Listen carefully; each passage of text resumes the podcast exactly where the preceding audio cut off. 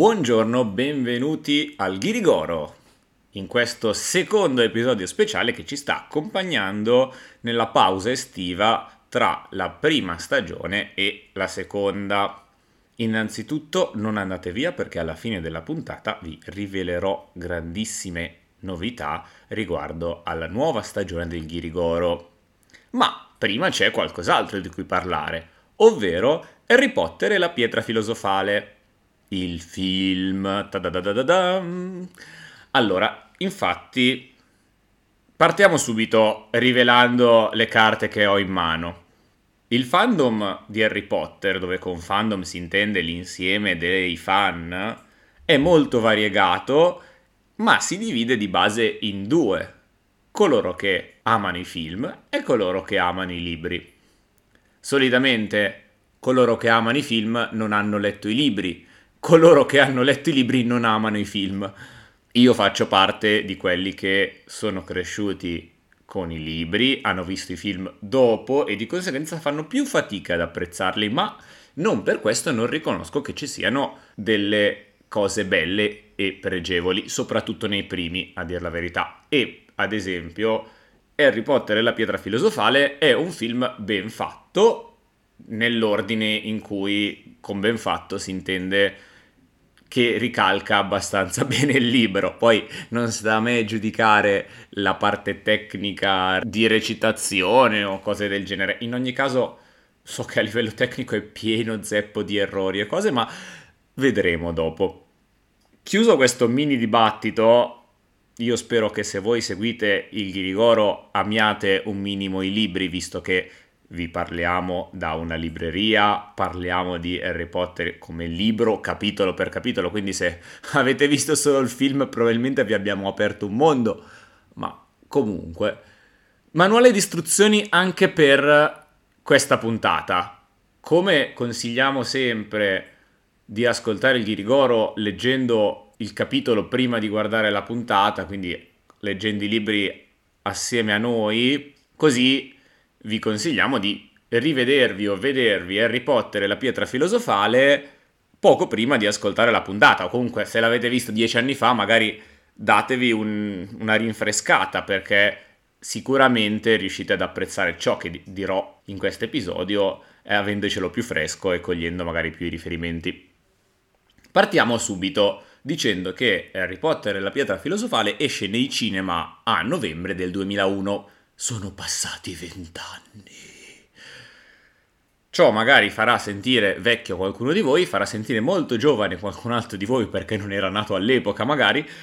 In ogni caso è un film che esce all'inizio degli anni 2000, è un film per ragazzi, diciamo pure per bambini, eppure dura due ore e mezza, che era tantissimo all'epoca. I film non duravano quasi mai più di due ore, la media era di due ore e i film per bambini duravano un'ora e mezza.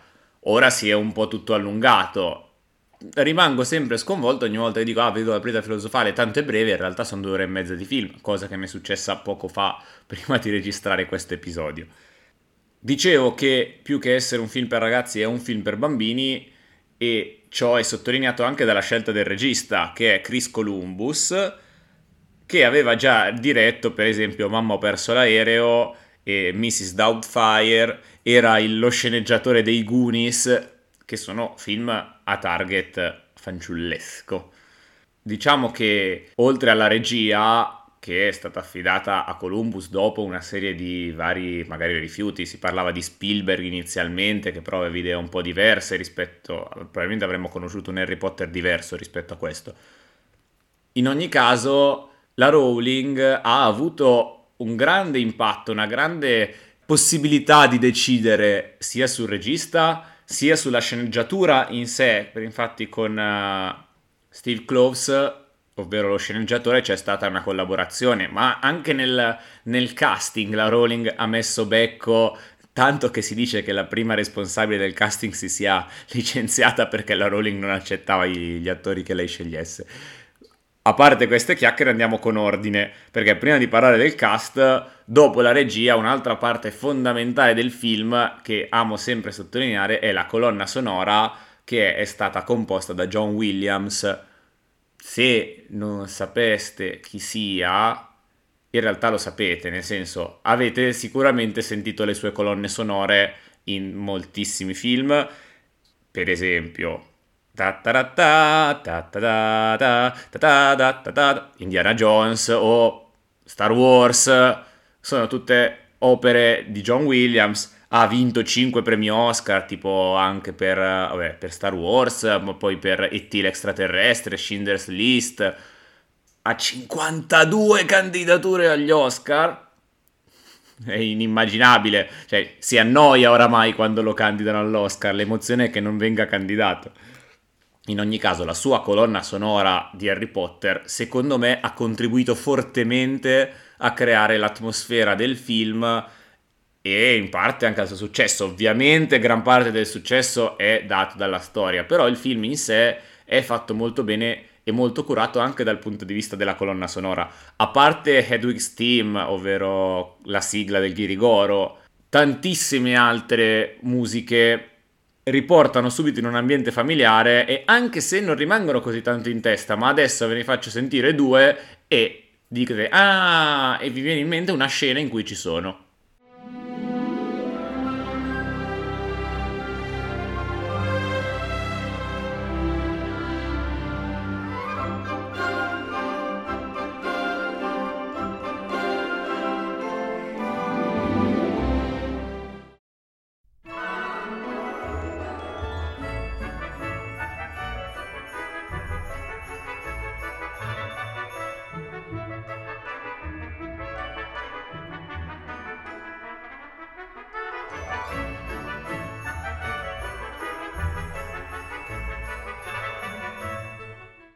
Le avete riconosciute? Vi siete focalizzati in una scena? Probabilmente sì, se non l'avete fatto è perché non avete magari freschissimo il film. In ogni caso, creano proprio un bellissimo tappeto, una bellissima atmosfera che aumenta la sensazione di magia, la sensazione di qualcosa che non è quotidiano, perché sono quasi rinascimentali queste musiche. Io per lungo tempo pensavo fossero eh, alcune, ovviamente non tutte, pensavo facessero parte dei concerti brandeburghesi di Bach che da ragazzino ascoltavo perché mi piacevano molto e ci trovo molte assonanze, quindi pensavo che alcune musiche fossero di Bach e non di John Williams.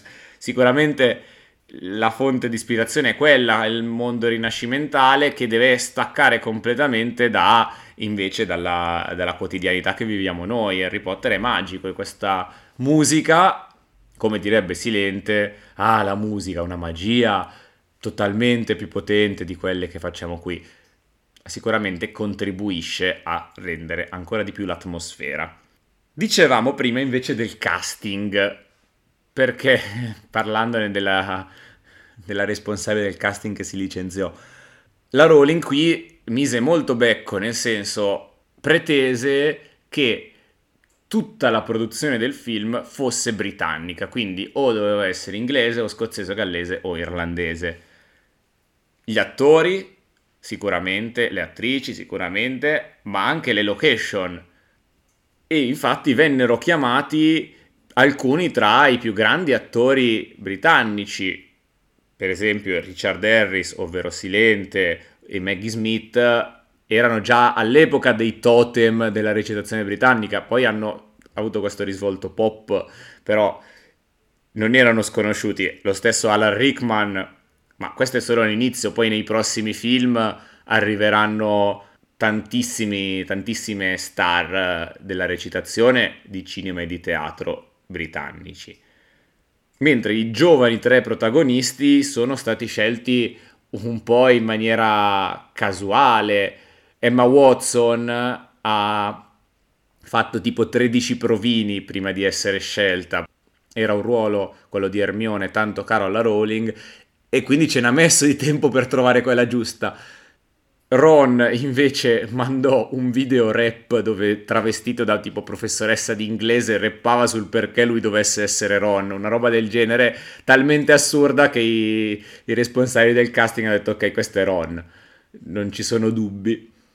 Mentre per Harry fu notato perché già recitava a teatro e venne scelto praticamente senza provino, nel senso gli hanno fatto fare il provino ma hanno detto ok questo è lui la Rowling stessa se ne è convinta quando l'ha visto, io non sono tuttora convinto. Poi, a prescindere da come sia cresciuto, che sia bravo a recitare o meno, eccetera, ma con tutti i bambini inglesi che ci sono con capacità attoriali, nel momento in cui nel libro ti dice che aveva i capelli ricci, nodosi, ingarbugliati e gli occhi verdi, mi vai a scegliere uno col caschettino e gli occhi azzurri e l'immagine di Harry Potter è stata cambiata non rovinata, eh, per carità, però avremmo, se avessero scelto un altro attore più somigliante alla descrizione del libro, come sono più o meno Ron e Hermione, o tutti gli altri personaggi magari secondari, professori, eccetera, Harry invece è quello che si discosta totalmente dalla descrizione.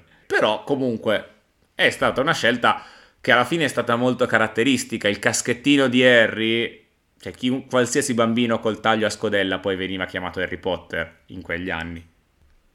Daniel Radcliffe però non è l'unico attore ad aver interpretato Harry Potter in Harry Potter e la pietra filosofale. Infatti c'è anche Saunders Triplets, che non so se poi abbia continuato la sua carriera d'attore, ma in ogni caso è, rappresenta Harry neonato nelle scene flashback quando arriva, voi sapete chi, a uccidere i genitori di Harry. C'è anche questo bambino che ovviamente ha un nome, non so come l'abbiano scelto, però lui può dire di essere stato Harry Potter, a prescindere da cosa poi abbia fatto nella vita. Dicevamo prima delle location inglesi. Infatti, Harry Potter si svolge in Gran Bretagna e si gira quindi anche il film in Gran Bretagna. Il Livingston Studios a Londra sono la sede principale delle, delle riprese, sono poi diventati gli studi di Harry Potter, adesso sono un parco a tema di base, visto che non ci riprendono più nulla, ma sono il museo permanente di Harry Potter. Se non ci siete mai stati, la prima volta che capitate a Londra prendetevi un giorno per andare, perché ne vale davvero la pena, il prezzo è alto, il treno per andare ci mette un sacco, ma rimarrete estasiati ed estasiate. Nei film successivi la, le riprese si svolgeranno praticamente in totalità negli studio, tranne forse quelle di Londra, eccetera. Mentre per questo film si è andati a cercare un po' di, di, cattedrali, un po' di castelli in giro per l'Inghilterra e quindi ci sono i tour di Harry Potter che vi portano nelle location dei primi film, per esempio qualche scena è a Oxford, penso alla Sala Grande, altri sono nella cattedrale di Durham quella di Canterbury si oppose perché il film era un film con contenuti pagani e quindi non poteva essere girato nella cattedrale. Vabbè, dettagli, c'era gente che bruciava i libri accusando di paganesimo e stregoneria questo libro. Harry Potter e la pietra filosofale non ha vinto il premio per gli effetti speciali, ha vinto un BAFTA in realtà, quello sarebbe l'Oscar britannico, non ha vinto il premio Oscar, ma si vede, si vede magari nel 2001 l'occhio dello spettatore era meno abituato e quindi non notava certe rozzerie CGI o molle e bastoni che uscivano fuori. Gli effetti speciali sono molto, fanno ridere tanto tanto vedendoli con l'occhio di oggi e se si va agli studios si vedono come erano fatti nei film, le cose che si muovevano da sole, eccetera, e si vede ancora quanto fosse, non artigianale perché comunque era una produzione importante, però quanto fosse diverso rispetto anche agli, ai film successivi o comunque ai film che fanno oggi. Il set era ancora tanto costruito e poco fatto a computer. Per esempio, pensiamo a Harry Potter appeso alla scopa quando il Raptor fa il malocchio, lì si vede che nelle prime scene è appeso a qualcosa. Nelle altre scene quello è totalmente fatto a computer. Non c'è un Harry davvero appeso, ma è la sua immagine grafica. Pensiamo anche ai fantasmi. Siamo abituati boh, a immaginarceli un po' esoterici, un po' sfumosi, un po' cangianti, senza contorni netti. Invece qui nel film sono delle persone che fluttuano un po', sanno volare. A proposito di saper volare, ce n'è uno che somiglia a Capitan Uncino, o meglio, somiglia a Hook inteso come Capitan Uncino interpretato da Dustin Hoffman nel film Hook, ovvero con quel parruccone ricciolo nero poi dovrebbe essere il barone sanguinario eh, dal, dagli elenchi del cast, eccetera. Però non so se voluta o non voluta, a me sembrava davvero Giacomo Uncino. Dopo questa fin troppo lunga introduzione sulla struttura del film, veniamo alle scene vere e proprie. Commenterò in maniera randomica the best and the worst del film, che a mio avviso ha molto più best che worst diciamolo, a parte le cose tecniche che non sono io a commentare più di quello che ho già fatto, le dimenticanze sul set, gli attori, tipo ci sono Dudley ed Hermione che ogni tanto sillabano le battute degli altri perché così sanno quando devono dirla loro e imparano a memoria tutto. Però, parte queste cose qui, secondo me ci sono delle scene degne di nota, anche migliori del libro, ne abbiamo già parlato negli episodi della prima stagione per esempio, Dudley che casca nella teca del serpente del boa allo zoo, nel libro non succede, nel, libro sparisce solamente il vetro e basta, si spaventano. Qui Dudley casca dentro, il boa scappa e poi ritorna al vetro. È un tocco ancora più geniale, perché poi hai Vernon e Petunia che picchiano contro il vetro spaventati. Sì, non è scappato un serpente, non solo è scappato un serpente, ma mio figlio è al posto del serpente. Poi, ecco, la forza dei film è nella sceneggiatura ogni tanto tirano fuori delle battute molto più cinematografiche, molto più iconiche. Ad esempio, quando scappano per la prima volta da Fuffi, tornando nella sala comune di Grifondoro, Ermione parte col suo pippone, tipo ma voi non ce li avete gli occhi, non avete visto, eccetera, e conclude con adesso me ne vado a letto prima che a voi venga un'altra brillante idea per essere uccisi o peggio espulsi. Questa è una battuta che penso non ci sia testuali parole nel libro, ma è assolutamente calzante, soprattutto la risposta che gli dà Ron, ovvero she need to sort out her priorities in inglese, ovvero secondo me deve rivedere le sue priorità. E queste due sono le battute di tutti e gli otto i film rispettivamente preferite di, Hermio, cioè di Emma Watson e di Rupert Grint. Nell'intervista finale, a fine film, ognuno dice la propria battuta preferita e queste sono le loro due. Poi apriamo il capitolo Hagrid. Come già citato nello scorso episodio speciale insieme a me e P, in italiano la voce di Hagrid è quella di Pannofino, che quindi secondo me dà un, tono superiore al personaggio. Per esempio, noi ci perdiamo la, la torta di compleanno che Hagrid fa a Harry. Perché? Perché in inglese Hagrid la scrive come la pronuncia, quindi lui ha un accento strano e la scrive, invece di scrivere happy con due P e la Y scrive una P e due E, e birthday invece di scrivere dai scrive dae, perché nel personaggio è un po' cacciarone, confusionario.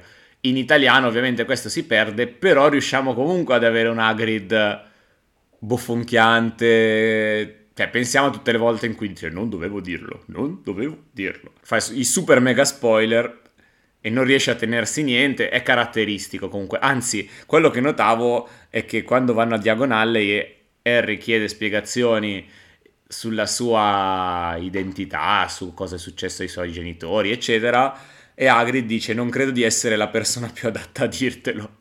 E dopo 5 minuti di film, ma davvero 5 minuti di film glielo dice. E è caratteristico del personaggio tanto quanto lo saranno i miseriaccia di Ron, che nel libro non ci sono. Nel libro Ron dice un sacco di parolacce che ovviamente vengono censurate. Nel film invece questo miseriaccia rende proprio bene. Altre scene che secondo me ben riuscite è tutta quella, la sequenza del troll sia quando Raptor entra nella sala grande urlando un troll nei sotterranei, un troll!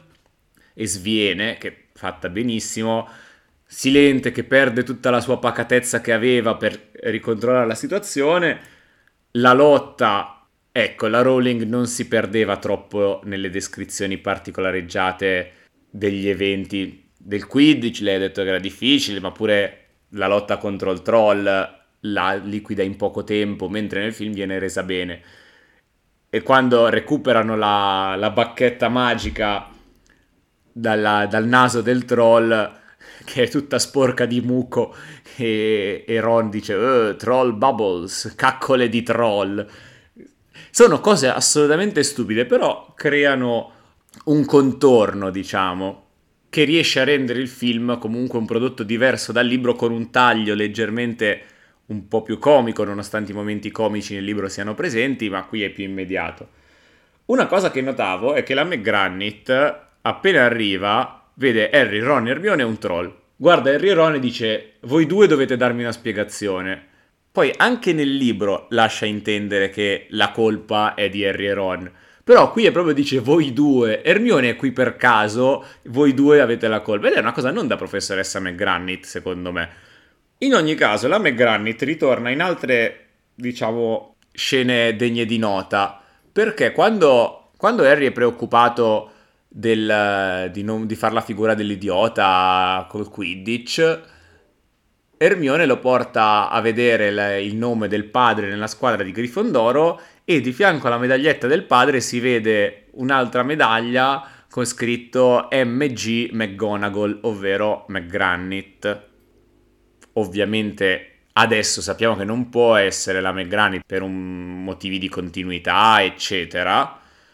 All'epoca secondo me l'hanno inserito un po' pensando che fosse, mettiamo il nome della McGranit che giocava a Quidditch perché le piace il Quidditch e dà la giustificazione, diciamo, alla scena in cui imbarba le regole lei e fa diventare Harry un cercatore e poi addirittura gli regala una scopa che se nel libro si intuisce, io ho sempre fatto fatica a intuirlo, nel film è palese perché arriva la scopa a tavola, tra parentesi, dieci minuti prima dell'inizio della partita, quindi come pensava di giocare Harry. E poi Edvige va dalla McGranit che la coccola un po' e quindi la guardano, si ammiccano e dicono uh è stata la McGranit, non esplicitamente ma lo fanno molto capire. Quindi appunto mettere quella medaglietta lì serve un po' a magari a giustificare questo comportamento sopra le righe di una professoressa che altrimenti è sempre rigida. A proposito di Edvige che porta la scopa eccetera, nel film i gufi portano davvero le lettere. Cioè, hanno addestrato degli uccelli a consegnare la posta questo ritorna nel discorso di prima di quanto è diverso adesso un fare un film rispetto a vent'anni fa.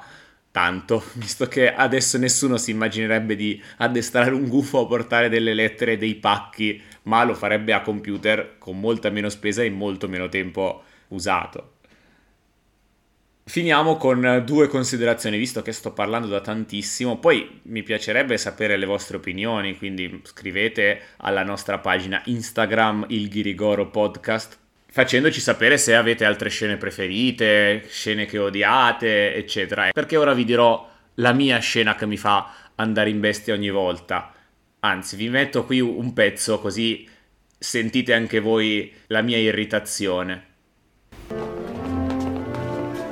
Grifondoro, seguitemi per favore, tenete il passo, grazie. Questa è la via più diretta per i dormitori. Tenete il passo per favore e seguitemi. Venite. Seguitemi ragazzi. Tenete il passo? Presto, venite.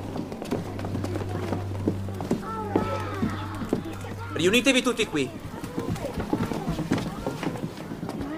Sbrigatevi lì in fondo. Cioè, Percy, che fretta c'hai? State andando a dormire, stanno dietro, ma muovetevi, muovetevi di fretta, veloce. Questo è perché io stesso metto fretta alle persone, forse. So, non arriva alle consegne al Ghirigoro e chiamo dieci volte. No, scherzo, non chiamo nessuno. Mando gufi.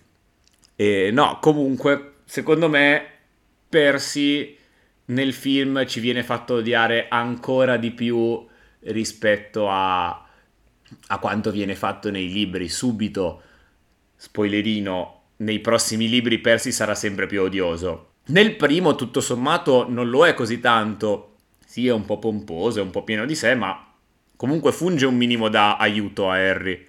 Nel film, no, nel film è odioso sempre. Un'altra cosa che mi sconvolge, oltre alla rigidità di Percy, è la, perdonatemi, statunitensi la stupidità del pubblico americano, o meglio, quanto i produttori della Warner Bros. pensassero che gli americani fossero stupidi. Non so se corrisponda al vero o meno. Più che stupidi, anzi immaturi a tal punto da non riuscire a seguire un prodotto che dica pietra filosofale. Vero che è la continuità, vero che, passo indietro, quando uscì Harry Potter e la pietra filosofale, l'editore americano Scholastic pensò che un libro che si chiamasse, che contenesse la parola filosofia nel titolo non avrebbe attirato i giovani americani, inteso come statunitensi. E già questo mi perplime molto. E io pensavo che si riferisse solo al titolo, invece ogni volta che... cioè la pietra filosofale non viene chiamata pietra filosofale, ma pietra dello stregone, Sorcerer's Stone, per tutto il libro, a quanto pare. Questa cosa non la sapevo, l'ho scoperta perché nel film gli attori hanno dovuto rigirare tutte le scene in cui veniva nominata la pietra filosofale, perché la rigiravano dicendo pietra dello stregone, che ha fatto super successo il libro. Stai facendo una mega produzione di un film, lo puoi chiamare Harry Potter e la pietra dello stregone come titolo per far capire, ma da lì a rigirare tutte le scene, poi per solo per gli Stati Uniti, perché nel resto del mondo credo che ovunque fosse la pietra filosofale o comunque non fruissero in inglese il film, quindi non c'era problema, anche se è stata fatta una traduzione diversa, era nella lingua, doppiato in lingua originale o comunque sottotitolato. Direi che abbiamo fatto una breve camminata all'interno del mondo cinematografico di Harry Potter. Se vi interessa questo ambito che è collegato sì e no, nel senso che uno può leggere i libri senza aver mai visto i film, il film non aggiunge niente ai libri, non è un universo che comprende entrambi. Per spiegarmi meglio, Star Wars ci sono i, i film, ci sono le serie tv, ma ci sono anche i romanzi. I romanzi non è che alcuni sono i romanzi basati sui film, ma molti romanzi sono romanzi che approfondiscono tematiche dei film oppure lanciano altre tematiche che poi verranno poi riprese nelle serie. Comunque sono parte integrante dell'universo, aggiungono cose.